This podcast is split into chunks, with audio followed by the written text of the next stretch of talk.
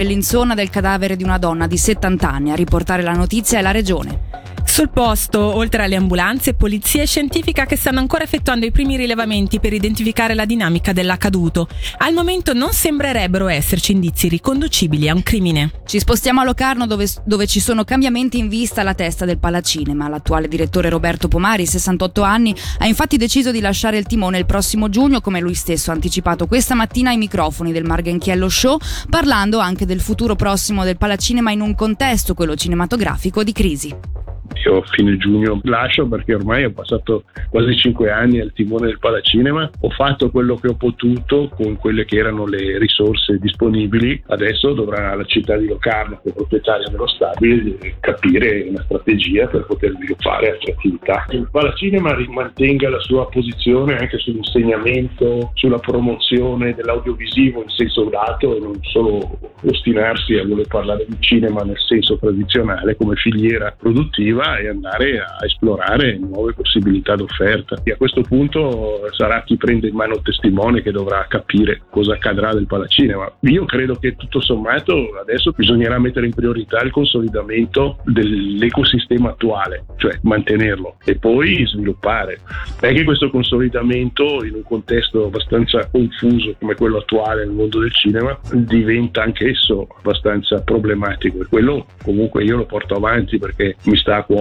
Dopo chi vorrà fare altre cose, certo avrà la possibilità in base alle competenze e alle responsabilità che gli verranno riconosciute.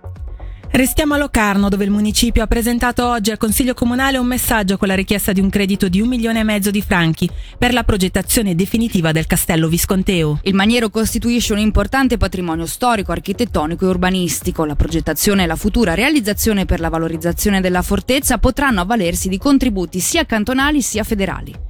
I tempi per lo sviluppo del progetto e l'avanzamento delle richieste di sussidio richiederanno due anni, precisa il municipio. Sentiamo il capo di Cassero Opere Pubbliche Bruno Buzzini.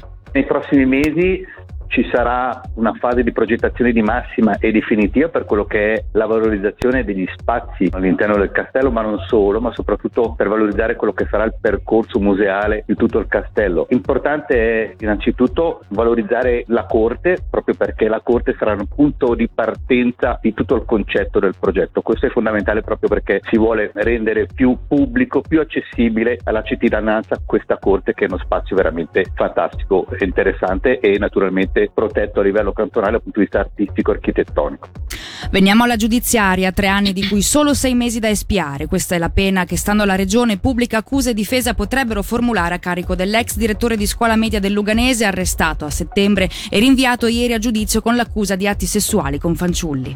Il procedimento si svolgerà nella formula del rito abbreviato, ciò che implica infatti che le parti abbiano raggiunto una sorta di accordo. Nel caso specifico si tratterebbe di una richiesta di pena in gran parte sospesa con la condizionale. Si è definitivamente chiusa la storia di Argo 1, l'agenzia di sicurezza balzata agli onori della cronaca cinque anni fa per lo scandalo sull'accoglienza dei richiedenti asilo.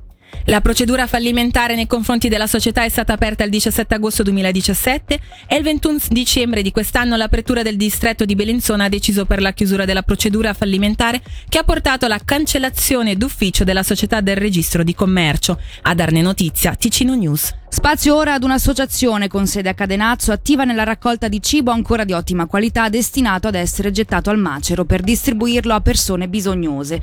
Stiamo parlando di Tavolino Magico che nel corso di quest'anno ha raccolto ben 100 tonnellate in più di generi alimentari, 750 in totale, e che è alla ricerca di spazio per nuovi centri di distribuzione.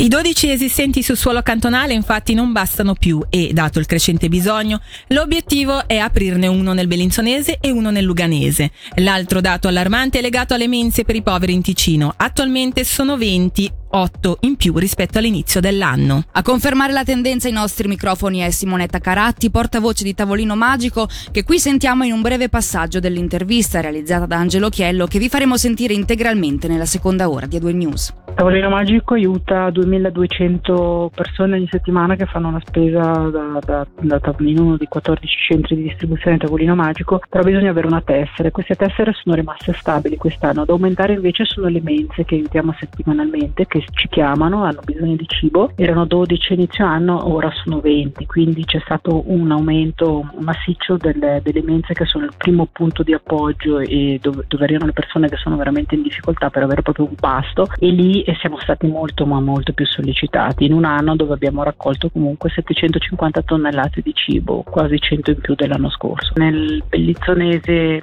i nostri tre centri di distribuzione sono a completo, non possiamo più rilasciare tessere, quindi stiamo cercando una nuova sede per fare un centro di distribuzione e anche Lugano ne apriremo uno nuovo. Questo purtroppo vuol dire che la precarietà aumenta perché 14 centri di distribuzione per tavolino magico non bastano più, dovremmo averne almeno 16. Ora facciamo un tuffo nel passato, nel 2013, con Clanks Carousel. Il suono dell'informazione a due news.